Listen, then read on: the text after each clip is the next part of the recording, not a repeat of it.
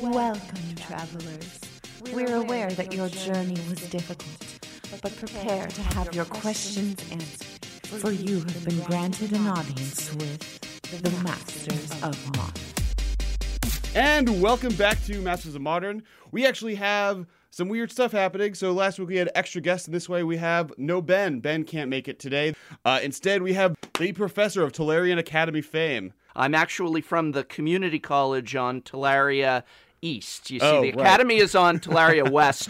We're technically across the street from the mall. So, like, next time you go down to get, like, an Orange Julius or something, across the way there's some bungalows, and that's us, the community college. We study, accessories mostly. It's, like, the more affordable, more wiser option before playing those giant private institution fees. Absolutely more affordable. In fact, we have a special right now, which is that with every new enrollment, you get not one, not two, but three free documents notarized by our on-site notary. So that's just great value. Come on down and enroll today. So for those guys who don't know what's happening, we are doing our Magic the Gathering Origins set review. This is the last core set. It's oozing with nostalgic flavor of all variety and sources, so we're gonna just kind of get into it. For people that are just joining us for the first time for one of our top set reviews, what we do is we count down each of our picks of the top 10 cards in the set for Modern, and eventually we'll do an honorable mentions, and then we'll announce what our number one is. And normally there's some cajoling about, you know, how dare I put this card over another card. Normally it's me who makes the mistake, so we're gonna hope that the professor can handle Ben's status of making fun of me for picking cards in the wrong order. or perhaps my picks will be so bad, so laughable, so amateurish that it will just, your picks will be gleaming gold in comparison to my community college embarrassment level of picks here. So there is that option too. I might make you look very, very good just being here today. So I hope to do my job well in that regard. Yeah, maybe I get to sit in the shining spell-skite-based higher rating chair of Ben Bateman-dom. So before we get started, I do want to remember everyone to follow us on Twitter. In fact, if you want, tweet at us right now. We are at the MMCast. And so let's get started. So number 10. Do you want to go first? Sure. All right. I'm going to say that number 10, and it's almost a pity include, but it's Liliana, Heretical Healer. There for budget value more than function, but I think that she will see a lot of play as a budget include for a lot of people who can't afford the $400 and up for a playset of Liliana of the Veil. And so I think that she's going to see play as a result of that extreme budget value. Okay. See, I currently have her way higherly listed, so I'm not going to give my reasoning for why I think she'll see play in the format. Okay. In fact, compared to your number 10 slot, I have her laughably high. Oh, wow. Yeah, so, no, I thought I would get a bit of a chuckle at the fact I included her at all when obviously Liliana of the Veil could be in her place in any modern deck that you're running. But I just felt that she's kind of a budget pick, which is something I'm always very interested in. Right. Well, no, and I do think she'll definitely, for a lot of people who can't afford the $100 price tag on a normal Liliana of the Veil, she has a chance of definitely seeing play in some decks for that reason. There's another reason I put her so high, and we'll get to that later. Sure. So my number 10 is the AT-AT Walker of the set, Hangerback Walker, which is the XX for a 0/0 artifact creature construct. That when it enters the battlefield, it gets X +1/+1 counters on it. And then if it dies, you get that many, for every counter on it, you get that many Thopter flying tokens. Plus you can tap in and put a counter on it. So I think out of Affinity sideboards, this card is going to see, and maybe even main deck, some play. Just because it's going to like help that matchup when it deals with a lot of the like large like board wipes. One of Affinity's weaknesses is like Pyroclasm or any of the other like just do damage to everything, and this card is definitely kind of like the way around that problem. Plus it just inherently has so many natural things that it does with Ravager, because if a Ravager is on the board, this is on the board, even if you're able to kill the Ravager or kill this, the tokens, the counters can be moved onto this and give you like a mini Thopter army that's just going to be impossible to deal with from that point on. Interesting, interesting. I hadn't thought of it in that way. I think that that's definitely a valid way of looking at it, yeah. It actually didn't make my top 10 list at all. Good. That means we have extra cards to talk about. Yeah, yeah. All right, so number 9. I'm going with Gideon, the hero of Akros. Now, I know that he's technically called Kytheon, the hero of Akros, but I have a feeling that everybody, when playing this card, is just going to call him Gideon. So I'm going to start that trend right here on the podcast. Gideon, hero of Akros. This is just got so much potential, I feel, in Modern. It's a one-drop white planeswalker that does... What doesn't it do is the question.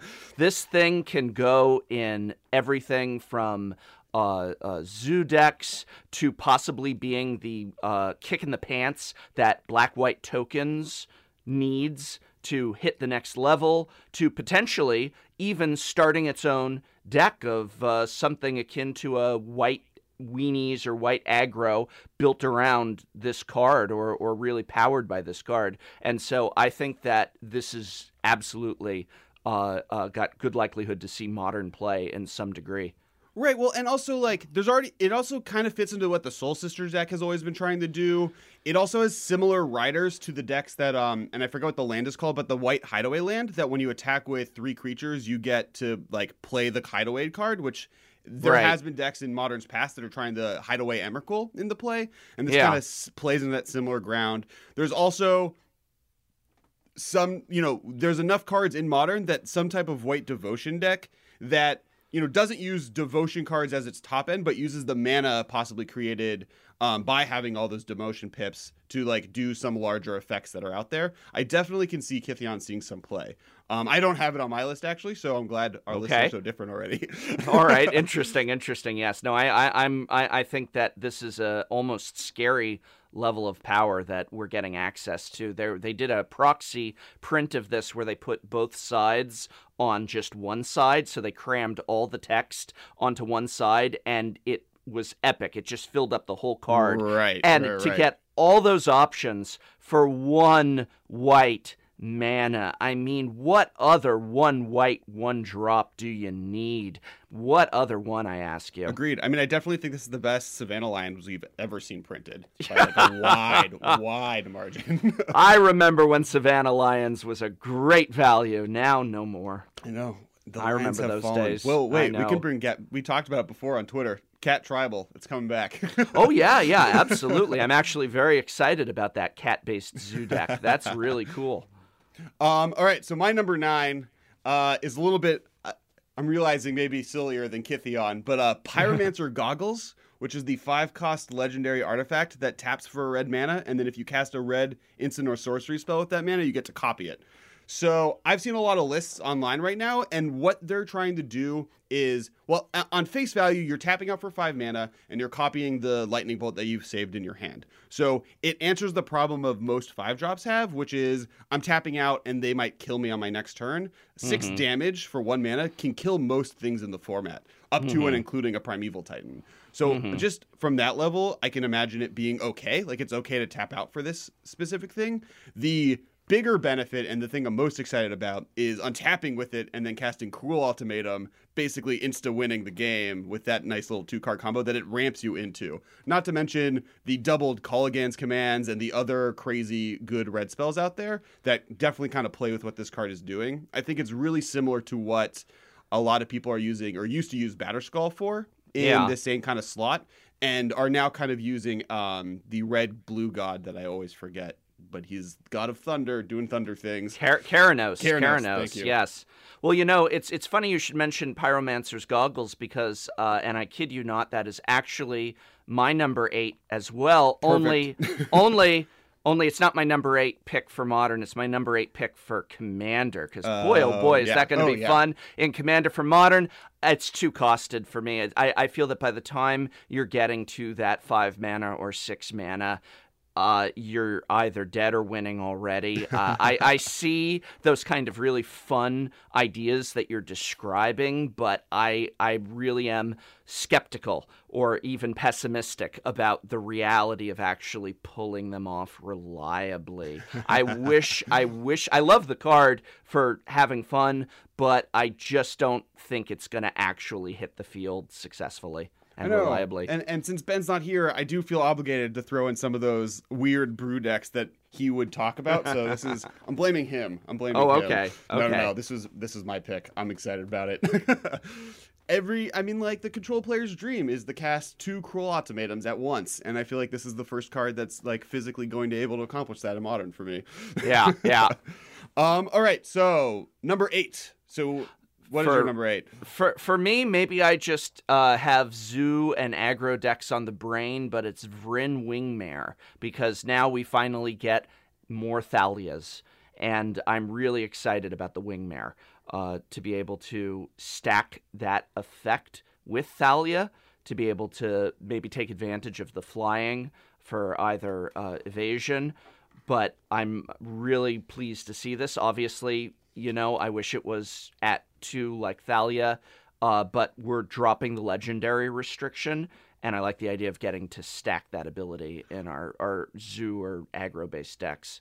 Right, and flying is not to be underestimated. I've been talking for a while about how much I love the hate birds, is what I've been calling it, that Wizards has printed the last couple of years, starting with Aven Mind Sensor, and then last year they played Hushwing Griff, and now we have this Pegasus of these 2/1 flyers for 3 that, like, are what kind of hate bears used to be. The other interesting thing is, like, this stacks with Thalia. You can play Thalia into this card, and the fact that it's not legendary means you can play 4 of them. Like, and you like shouldn't be underestimated how much this can lock out a player from really playing the game that they're trying to play. Absolutely, and especially where Modern now. Right now, we're kind of seeing the new age of Modern creatures and Modern aggro, but still, Modern has such a heavy non-creature basis for a lot of its top decks, and so that's just such a great way to mess up your opponent in terms of charging them that extra mana or 2 if you stack it with Thalia. Selesnian colors are also starting to really see a surge with Wiltleaf. Making a comeback, and just being able, a lot of that's green ground-based creatures fly right over their heads even is very helpful, because they might be able to put up a pretty good barricade of aggro on the ground, but very little of those Selesnian forces are in the air, if any. Right, and plus, like, almost single-handedly, this card kind of wrecks Infect. Yeah. Like, they can't attack into you because they'll lose their creature, and they can't play their spells because the +1 more to cast effect. So it really just from that level, that's a good place to be in the format. I'm about it. All right, so my number 8 is Molten Vortex. It's 1 red. It's for an enchantment. 1 red mana, discard a land card. Molten Vortex deals 2 damage to target creature or player. I think, obviously, aggro loam decks is the first place a lot of people thought about this, and being a graveyard aficionado myself is a place I kind of definitely looked at. But beyond that, I do think it offers some type of an inevitability that comes down really early against a lot of decks that kind of aggro loam was missing, but other stuff like Junt could possibly use, where it allows you kind of get rid of the glut of lands you might draw in the late game, while coming down kind of before most things that could stop it. Like, a lot of the times aggro loam would run into is counter magic, which this kind of dodges because it's a 1-drop. And then even if it gets Abrupt Decayed, you're looking at a card that you're up on a mana at the very least. And possibly if you're not up on a mana, you're at least up on killing one of their creatures, like a Delver of Secrets or other, kind of X2s that are probably going to see more play in the format as format goes more aggressive than it is right now. Absolutely, and just that late game inevitability of you're going long and you're drawing land and you're holding on to land and you're not able to end that game. Right. And so this gives you something to do with that land. It's kind of, I've actually been thinking of this in terms of the new pro mulligan rules that they're testing out to try and just fix that early game draw by letting you scry if you mulliganed down to 6. And right. This is kind of the opposite of that, which is like, well, what if you go late and you're just getting land and you're just getting land, and that's no fun and that sucks. So you're just getting land. Well, how about a card that just costs next to nothing and lets you do something with that land? And so it's practically the opposite effect for fixing late game flooding. I just really am a fan of it. I'm not so confident. It almost made my list. It didn't quite, but it was definitely a contender for it. I right. think it'll show up. I don't know how much it'll stick around. And something also, like, there's the one card a lot of people have commented is, like, the card that's missing is there's no cycle lands in the format, which right. is definitely a hole in the type of deck that kind of Molten Vortex is looking for. But there is lands, like there's the Dredge 2 for black mana land that kind of does a similar thing, where it allows you to kind of cycle with the Molten Vortex. And there's other, you know, there's definitely enough tools, I think, in the format to at least make it a tier 2 viable deck, which right now it doesn't exist in the format. Yeah. So what's your number 7? I'm actually going to be going with Pia and Kieran Nalar. Okay, the new Siege Gang 2.0. Yeah, Siege Gang 2.0, because I think that there's a chance that this is going to show up in maybe mid-range control decks, but more than anything, I think Jund is going to be very happy with this card, maybe even red something mid-range decks as well.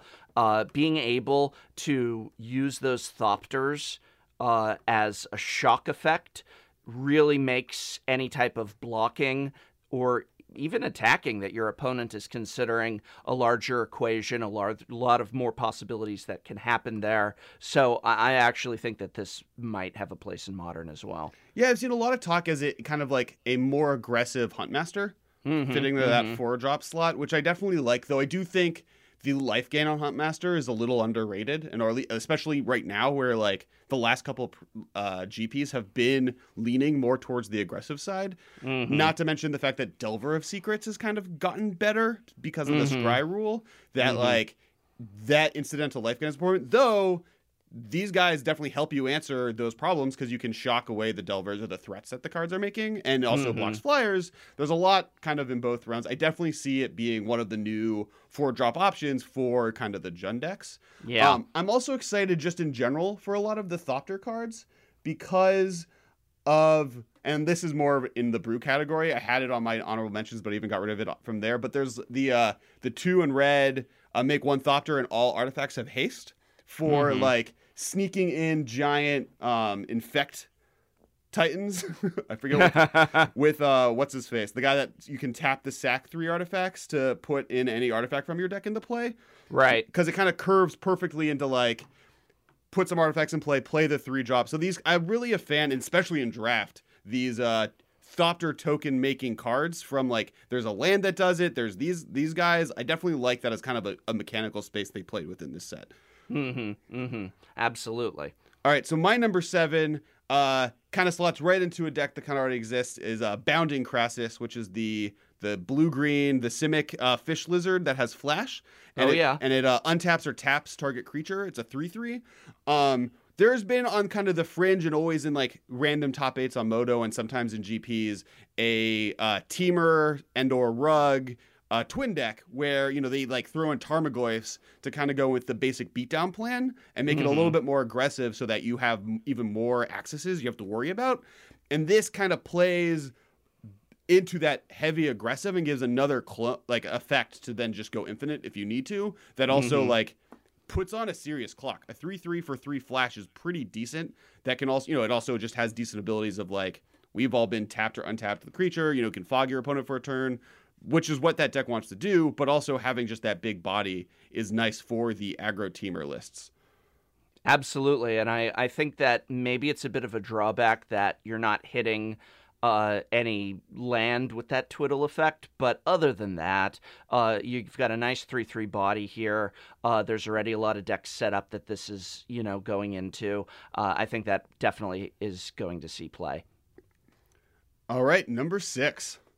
Number 6 for me is Evolutionary Leap, and maybe that's a bit of a gamble, but I think this is Birthing Pod Light. I feel like this is Birthing Pod Light, maybe. I don't know. Maybe that's a lot to say. Maybe this is Collected Company Light. I'm not quite sure which. Maybe it's something in between. Maybe it's something else entirely, but I feel that this is feeding in very strongly to the current modern meta that we're seeing in terms of digging through for creatures, putting a lot of forces on the ground. I like that it sticks around.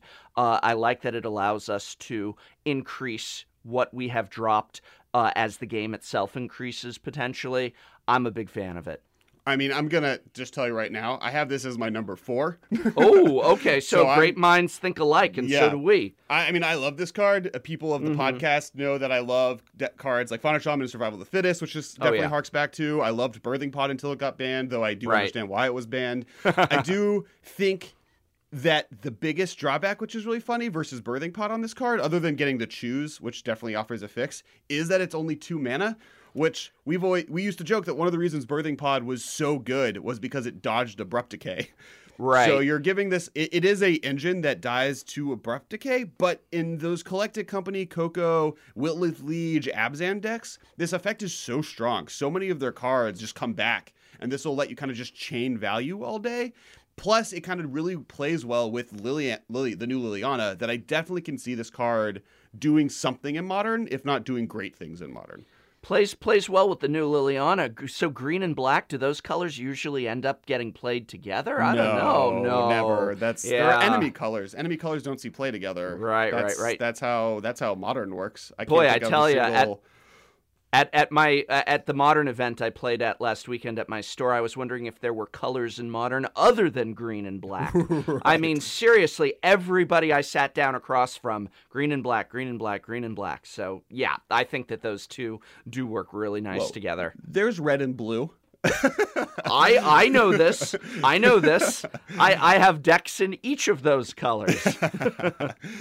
All right, so what is... Oh, so my number six. No, yours. What's your number 6? I almost missed it. Okay, so this, speaking of red and blue, Day's Undoing. This is the new time twister. Each player shuffles his or her hand and graveyard into his or her library and draws 7 cards, and then you end your turn for 3 mana. Yeah. I definitely think this card is obviously powerful. It's going to be interesting where it sees... where it finds a home. I don't think it's necessary. A lot of people are like to use Quicken. So a lot of people are trying to if I get to play this on my opponent's turn, it's nuts. But for me, if I'm like an affinity player or an aggro player of any sort that I emptied my hand, this is an amazing card to kind of play because it lets me get my whole hand, it lets me restart my game plan while also hurting my opponent's Tarmogoyfs, hurting my opponent's Kolaghan's Commands, hurting my opponent's Snapcaster Mages, hurting my opponent's Lingering Souls. The amount of cards that these aggro decks have problems with are all kind of graveyard based. And Days Undoing as a graveyard hate, it even hurts Delve. There's so many things it kind of does that helps your game plan. While also if you were emptying your hand Burn or Affinity, you're now just drawing gas to kind of kill your opponent when you untap.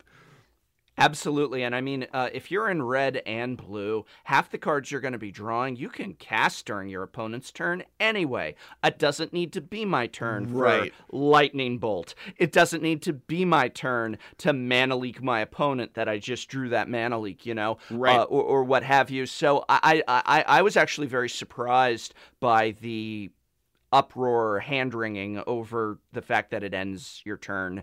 That didn't concern me in the least with this card. Right, there would be times where okay, I draw 7 cards, I'm gonna end my turn now. That would be my natural. The only thing I can see that being a problem for is Storm, and we're all better off that Storm doesn't have this card available. And I don't miss it. Right.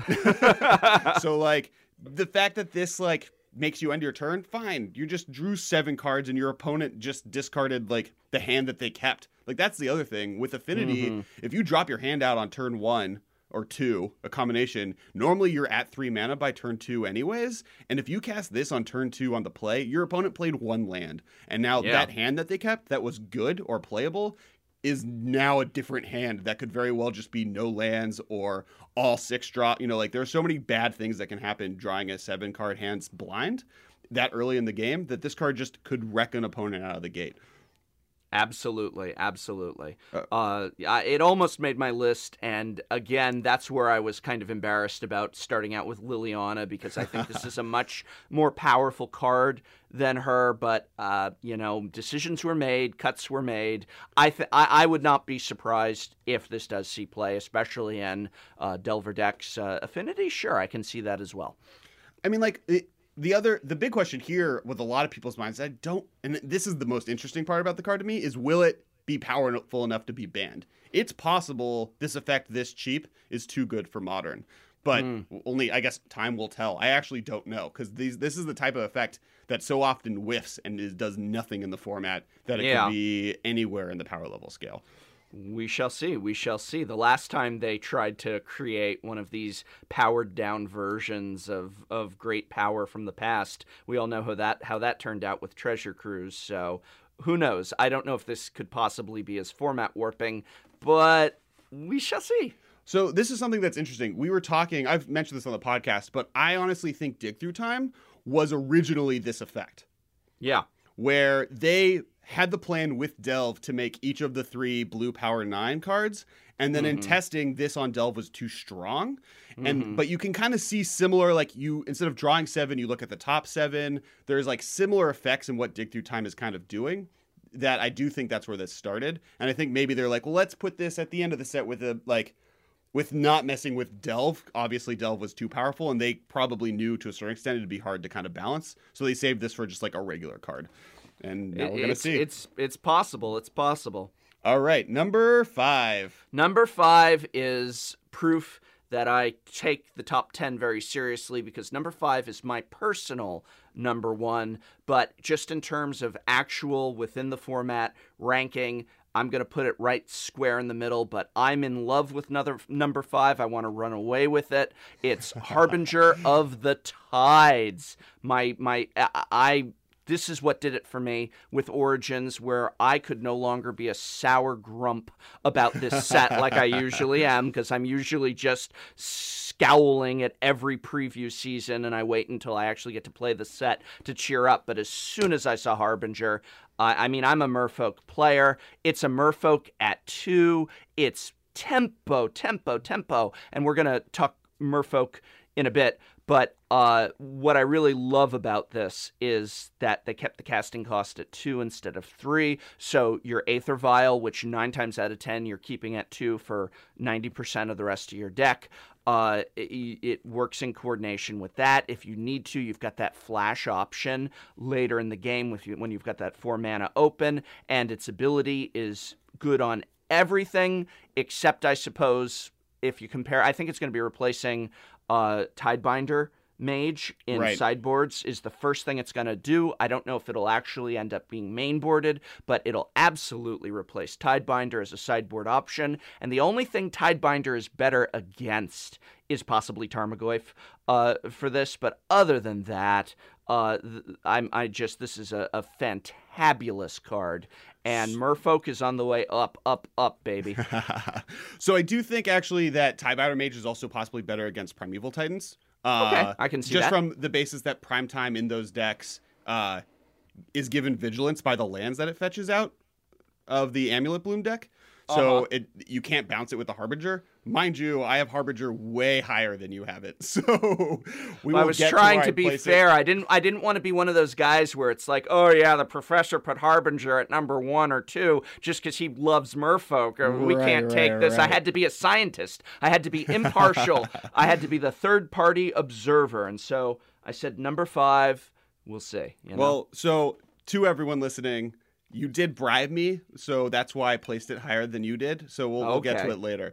Okay. But I'll be expecting my check in the mail. All right. So number 5. Yes. My number 5. Yeah. Is also on the tribal train. Ooh. Goblin Piledriver. This is the biggest reprint. And this is the reprint everyone is excited from this set. It's the thing people think are going to make goblins a thing. Based off of some of the cards we talked about, blue is going to be even more prominent, so even the protection from blue might be even a little bit better, especially with all those Merfolk running around. And it definitely is a card that pushes the Goblin Tribal deck possibly towards seeing play. So now we have Merfolk, Elves, and Goblins as like top tier decks. I mean, I could go on forever, but like, this is a card that's been talked about by everyone.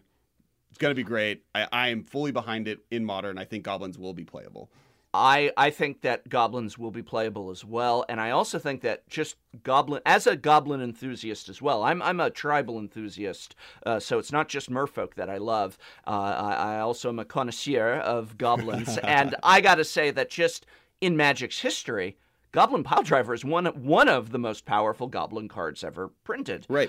It's not just like, oh, hey, guys, this was a really powerful card. This is, in the entire timeline, one of the most powerful Goblin cards, and it is going to bring Goblins up to being a viable deck in Modern, to being, you know, I don't know if it's going to win a GP right away or whatever, but it's definitely going to be a thing. It's on my list as well. I had it much higher than number 5.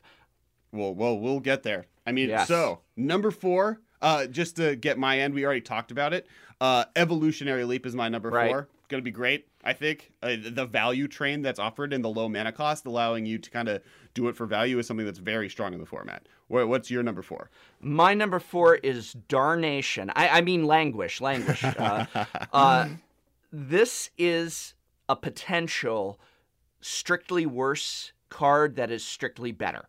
And I've been looking at this thing and reading a lot of people's thoughts on it and following some of the discussions. And everyone is so caught up in Damnation being reprinted, not reprinted. Why didn't we get Damnation? This is the strictly worse Damnation. What are they doing? They're jerking around with us here, this and that. And I think that people are missing 2 points. Point number 1, Damnation isn't even played in Modern, really. I mean, come on, where's Damnation? I mean, like, besides a really fringe rogue deck, maybe, that I don't discount. It's out there. I can't think of one off the top of my head. Rix's control decks are playing 1 or 2. Sunless in the side. That's the most you see in the format. So I think people are all like getting very upset about a lack of Damnation and not realizing that it's not really as in demand as, let's say, Serum Visions could have used. That reprint, where that's in a lot of decks and really could be down given what its price is for its rarity level. Now, number 2 with Languish is that -4/-4 can work to your advantage if what you've got on the ground is things that have a toughness of 5 or greater. And so this could be board wipe that doesn't wipe your board, that wipes your opponent's board and not your own. So your opponent has got a bunch of elves out and you've got, I don't know, siege rhinos. Right. Well, Tassiger? Wipe those elves, Tassiger. I mean, any type of these Selesnian or Wiltleaf decks where they've got the lieges in play and oh my God, those cards get pumped up like you wouldn't believe. And then you're playing aggro, and what's the worst thing that happens to you when you're playing aggro besides board wipe is that your opponent has also got forces that can keep you from hitting them. And so you Languish, you can wipe out even Goblins, Merfolk, all those tribes, Zoo, and then just power through. I think that in an attempt for this to be slightly worse than Damnation, they may have accidentally made it better, and it's definitely up there at number 4 on my list. I'm actually growing very fond of Darnation. I mean, I couldn't agree with you more. I think the fact that, like, the Abzan decks that exist right now, out of the side, if you side these in and maybe take out Lingering Souls, you get Rhino, Tassiger, and Tarmogoyf all can survive this coming into play, is a insane thing to do to any of these decks that don't get bigger than that. Like Merfolk, this kind of wrecks them. And when you mentioned no one's playing Damnation, I was thinking about it. I was like, this might be a time to start playing more Damnations, just based off the fact that, like, Elves is a major play in the format, as is Merfolk, as is possibly other aggro decks like Goblins and Zoo are seeing more play than they used to. The amount of decks that are, like, committing to the board, Damnation makes sense. This is better than Damnation out of Abzan. Which is, like, definitely a reason to be looking at this card as something to play in the format. Imagine that this card read, your opponent's creatures get -4/-4, and people's reaction to it would be fundamentally different. But if your creatures are above 4 in toughness, it essentially does. And that's what I think a lot of people are missing. Go down to game day and try and top 8 a couple times, because that's where they've got the full art promo. I think that they'll go up in value. Right, I agree. All right. Your number four, right? My number four is Evolutionary Leap. We talked about that already. That's right. Okay, so we're going right back to number three with me. Hallowed Moonlight. No, awesome. That's my number three. No kidding. Okay, yeah. It's another attempt at Strictly Worse, right? This is the Strictly Worse Containment Priest. Right. Yet I think it's strictly better. You know why? Because I think that creatures are too fragile.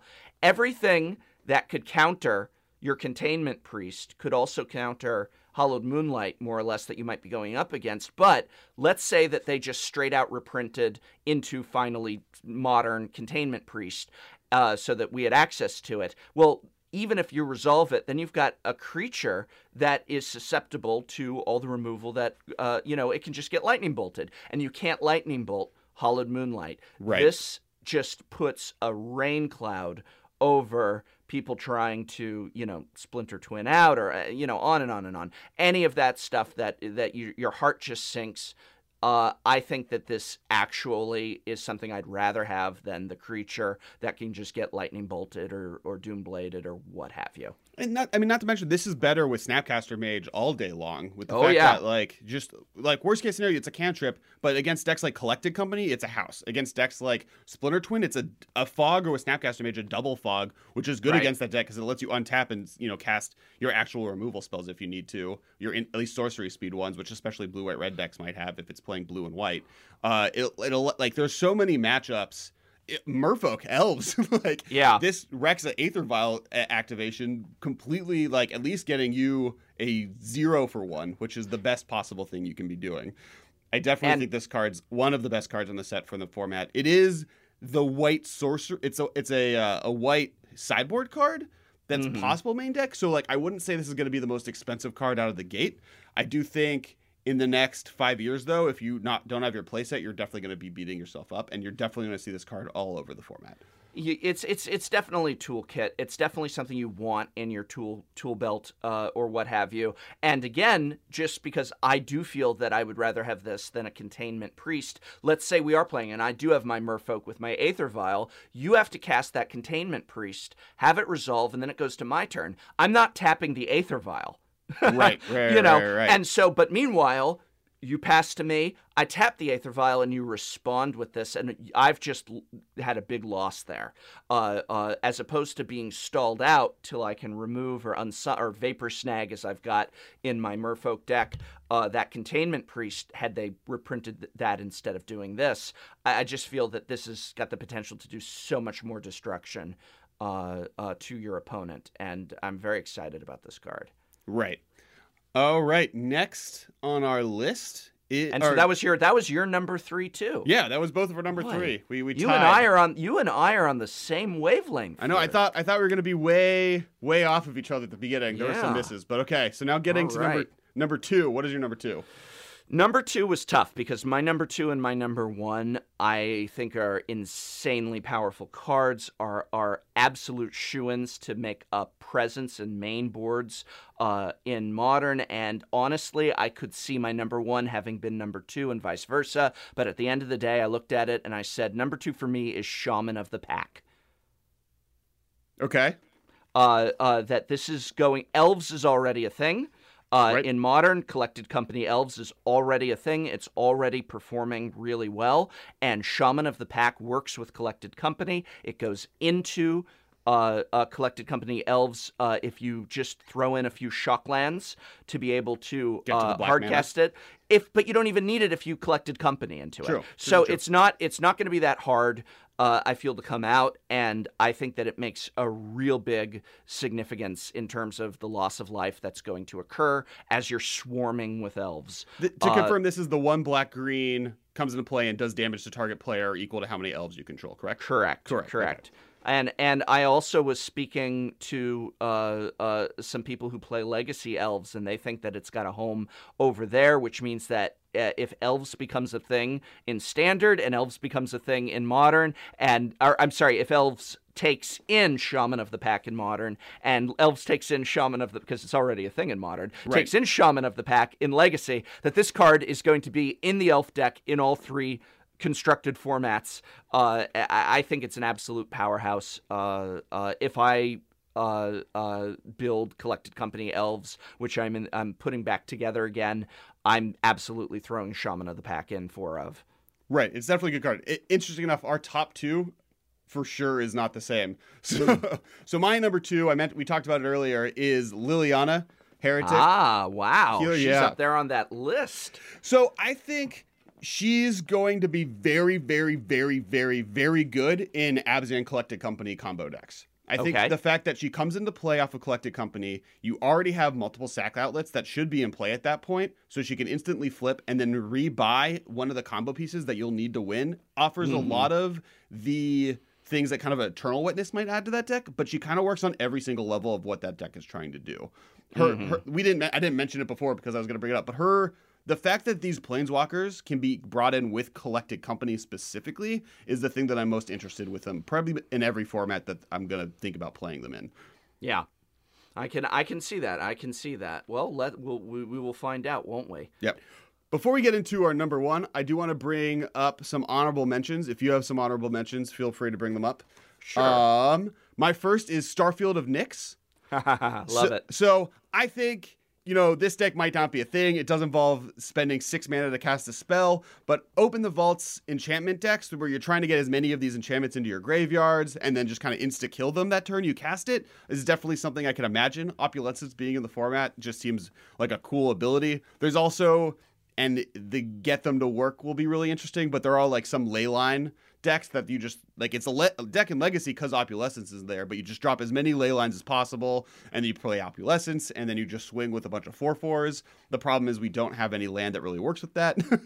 But I definitely think the Open the Vaults Starfield of Nyx deck is something I'm definitely gonna at least try for funsies, and then it's very possible that something with like Besiege You where they can't counter it, it's something that you could probably do a lot of damage on that turn 6 if you need to, but it might just be way too slow.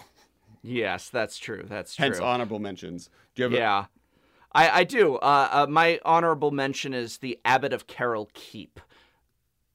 Is 1 red and 1 colorless for a 2/1 human monk with prowess. And when Abbot of Carol Keep enters the battlefield, exile the top card of your library. Until end of turn, you may play that card. Definitely a card that I've seen talked about. It's really aggressive, and it's kind of good at all points in the game, which is something to be looking for in a card in general, where a top deck in the late game and a top deck in the early game, both kind of, it's good to be played at that point. And aggressive, red, Jund, Right. I think that again, Jund never goes away, does it? And I think that this is the sort of thing that keeps it around.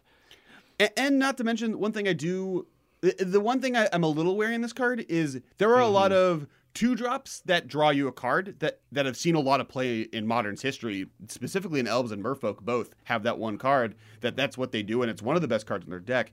The difference is that this guy doesn't have a tribe that's kind of relevant, but maybe prowess kind of makes up for that fact, and I'm interested to see how that kind of plays with each other. I definitely think this is a standard card that everyone needs to be keeping an eye on. Sure, definitely in standard. And again, that's why it was my honorable mention. It didn't make the top 10. And I know Ben mentioned this card at one point in our talks of things to be worried about, so I'll give him a shout out and say he would have put this card on his top 10. Yeah, okay. And then I guess my last honorable mention, unless this is your number one, and hopefully we're not that wrong, is Dark Petition. So this is the 5-mana sorcery. You get to search your library for any card and put it into your hand. And then if you have Spell Mastery, you get a Dark Ritual for free. Yes. I think this is a card that the Ad Nauseam, Life's Finale cards that there would definitely maybe look for this. I think it's possible in Storm, though I do think the triple black doesn't really work in the deck, and they're not playing black currently. But this kind of effect is something that people should keep an eye on just in case the right things are printed in the future. Yeah, I think that Ad Nauseam certainly is going to play around with this card. Ad Nauseam is starting to really make a name for itself in Modern. I'm putting it together. I haven't done much play testing with it as of yet, but looking at this card, I think Ad Nauseam is probably the best home for it. Right, and worst case scenario, even I've seen some people mess around in Jund decks or Abzan lists where you cast Dark Petition and then you get a Liliana of the Veil and you just cast it as your worst case scenario with the card versus getting something better than that. And I can see that having some amount of play. I'm interested to see what's going to happen. Obviously, honorable mentions.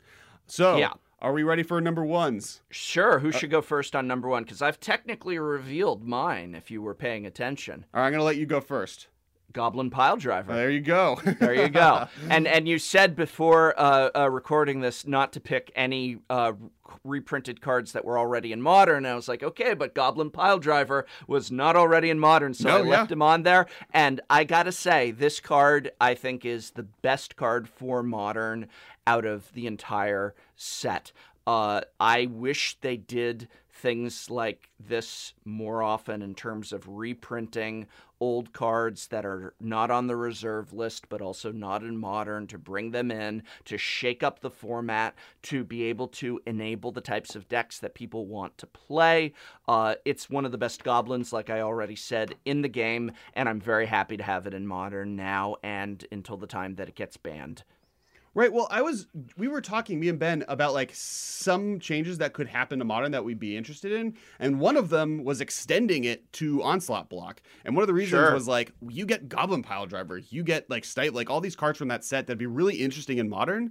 Like, and wouldn't be, I mean, Goblin Piledriver is going to be good in Standard, but like, that's not the worst type of deck to be good in Standard. And I'm not going to be that sad about it. So like, there's definitely a lot of interesting cards. And it's one of my, like, the reasons I'm sad we're not going to get core sets anymore. Is like there's a lot of cool cards from older sets that like need to kind of find a home to get reprinted in for Modern, and I think this is like a prime example of them doing something like this. Yeah, I agree. Although I'm a big fan of just never mind extending Modern to Onslaught, just reprint. I'm very pro reprint in block sets. I really feel the ratios are too low. We barely get anything. A lot of it is not viable stuff. It's just some filler. Reprint away, baby. That's my motto. And I do think they're going to do it more. Like, at least from Wizards PR, they've said, because we're getting rid of core sets, we're going to become very, very, very very, very cognizant of noticing when, oh, this would be a great place to reprint these older, powerful cards. Because classically, blocks normally, like, once in a while we'll get a Thoughtseize, but they really need to kind of pick it up a notch since they're getting rid of the core set. Since a lot of times I think they'd be like, well, we could reprint this good card, but well, we'll save it for a core set because that's what core sets are about. Now they're going to like actually start throwing in every single set, which I think is going to be really fun. You know, I hate to, again, be that cynical skeptic, but as soon as you said the letters P and R, I rolled my eyes and I it's like, if they do that, I will be happy. If they do that, I will be happy. But like you said, that's what their PR said. True. So we shall see. I would love that more than anything. And so my number one. Yes. Your favorite. Really? My favorite. Oh, snap. Harbinger of Tides. Yeah. All right. So here's the deal. I think this card, A, for sure is playable main deck in Merfolk. I think the fact that Merfolk is already a GP-winning deck and is already a Tier 1 deck in the format. Getting a piece that's, like, blatantly super strong in that deck is very good for the deck, but possibly insane. Like, this card is very good. It's going to do a lot of work. Of the different cards I put, like, in different spots, like, there's an argument for Liliana maybe not being this high. I think this card is one of the best cards in the set for Modern, bar none. I mean, like, we've talked about forever. Like, Abrupt Decay is bad against Merfolk because Master Waves exists, and this is another piece that just kind of works in that. I can't talk enough about how much I think this card's going to be good in the deck.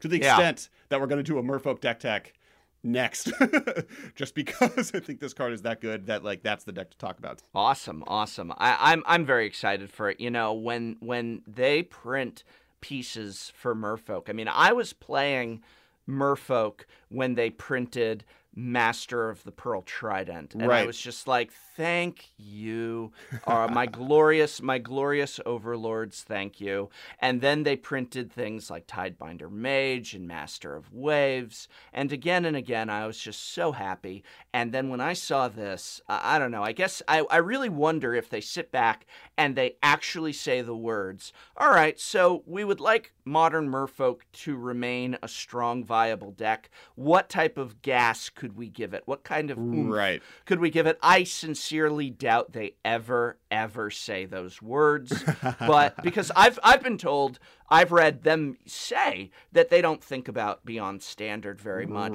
that they're not concerned, that modern is a blip on their radar in the distance, and they couldn't spell legacy if they tried.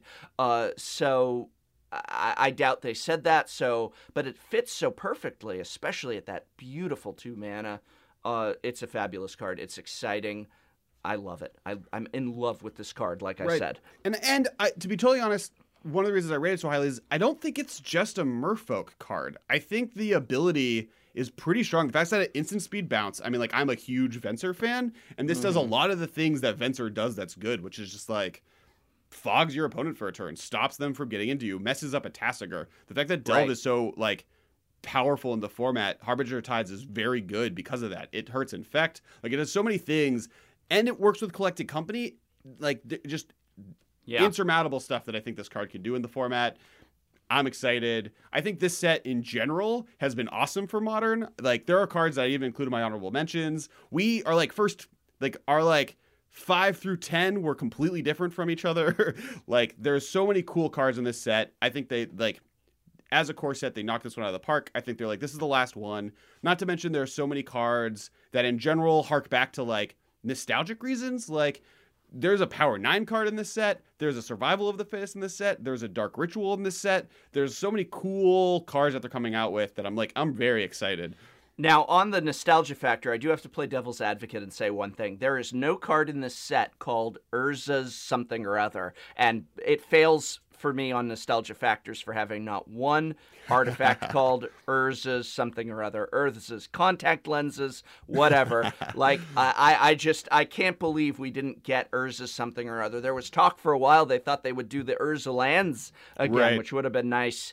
But so I'm afraid that as a very, very, very elderly Magic player, the nostalgia value, this is going back to Magic Origins in Lorwyn with the Lorwyn 5 Planeswalkers and stuff like that. I'm back from the 90s, baby. You know, like, give me some Urzas, give me some Baron Sengir, give me some Serra. That's my style. I will say though, there is Pyromancer's Goggles, which is another pair of eyewear. They mentioned Jellia Bellard. Yes. Oh my goodness. I would, but from where a history of glasses. Okay, so story-wise, I know Ben generally hates on it, but I'm very well versed in the story of Magic. That's where Chandra goes to in our first planeswalk. The plane she goes to is a temple where Jellia Bellard is worshipped as a god.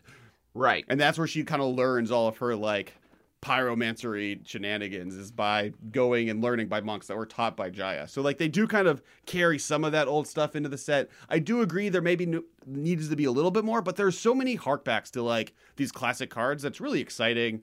But yeah, I agree. Also, on the story note, I didn't want to bring it up. I'm bringing it up because I can, because Ben's not here to yell at me. I love storyline, man. I'm Mr. Storyline. Good. So Kithion versus Gideon. The reason he's named Gideon is because the accent in Bant pronounces Kithion Gideon. So it's Gideon. For the rest of his life, he just goes by that. Right. So that's it. I mean, I lived and worked abroad for 2 years, and people slightly mispronounced my name because of differences in the familiar sounds. But when I returned, I didn't just, or even when I was there, I didn't just adopt the incorrect pronunciation of my name. I think that's very funny that one guy mispronounces his name as Gideon, and then he's just like, well, I guess I'm not Kytheon anymore. And when I travel to Innistrad or wherever, I'm going to be Gideon because Bant mispronounced my name. I've always wondered how this works in Magic, and we're going to go on a huge tangent apparently, but I've always wondered how languages transfer? Oh, well, I'm so glad you asked, because I actually have the answer to that. Okay. In the old days, you said that Jaya was worshipped as a god. Well, in the old days, when you ascended, your spark made you like one of the, like not quite God with a capital. Yeah, not quite God with a capital G, but God with a lower G. You were like a Greek god. You did have some limits, but they were very few. And as far as the rest of the multiverse was concerned, you were definitely a god. And one of the many, many, many things, in addition to immortality and shape-shifting, that the spark granted you was that language was universally understood. And so this is why when your spark ignited and you travel the multiverse, that you can speak the language of whatever people you are with. And so that actually makes quite a lot of sense. You know, if Ares, if let's pretend the Greek gods are real, and Ares, the god of war, were to teleport to feudal Japan, I think he would not have trouble conversing with people that he would want to convince to go to war with him. Because he's a god. He's not constrained by mortal language. And so I'm very much a pre-mending flavor fan. And yes, that was one of the many things. I suppose if, young Pyromancer, we're talking about Chandra, was in Jela's temple. Well, if young Pyromancer is dressed like Chandra and is like a fanboy of Chandra, then Chandra is just dressed like a fan girl of Jela Ballard, isn't she? Yeah, no, it's levels, exactly. It's levels. So yeah. I'm waiting for the real deal. I want the real thing. No more imitations. And I shall wait in vain. We asked a question before the podcast started. I asked everyone on the Twitterverse what they thought a big sleeper for Magic Origin was, since we're doing the review this episode. No, yes. And I want to get some of their answers. So first off, we have Wodar, who is at Wodar_Melon. He said... his favorite pick for a sleeper is Garopper, and I have no idea if I'm selling that correctly. Aethergrid, he feels like a good combo sleeper, and he also has an idea for a Tainted Remedy deck with Wall of Shards. Tainted Remedy is if you lose life that turn, an opponent loses that life instead. And I think Wall of Shards lets you just drain yourself, correct? Yes. Okay, so yeah, I mean that's definitely a combo, and it only costs 3 mana, so I can imagine that doing some work. I think it's definitely got potential. I think that obviously what you're looking at is a red-based affinity deck that is looking to already, it's running that 1 mana, tap those artifacts to punch through. Right. 1 damage, it's very small. In Modern, it's not going to remove a lot of creatures. It's not going to hit a lot of players. And if you've got a big swarm of your artifacts, then I don't think that you're having trouble that you need the Aether Grid to punch you forward. But right. I don't think see what they're saying. The deck I actually see it working best in is the new Lantern control decks, where you're already playing all of these kind of 1-drop artifacts that, yes, you're like keeping your opponent off, but if your opponent has a land, you're not tapping them. You're just like, okay, I want them to draw that land. So you could use this to kind of quicken your game plan, which also may help with the one problem I can imagine the deck has, which is going till time.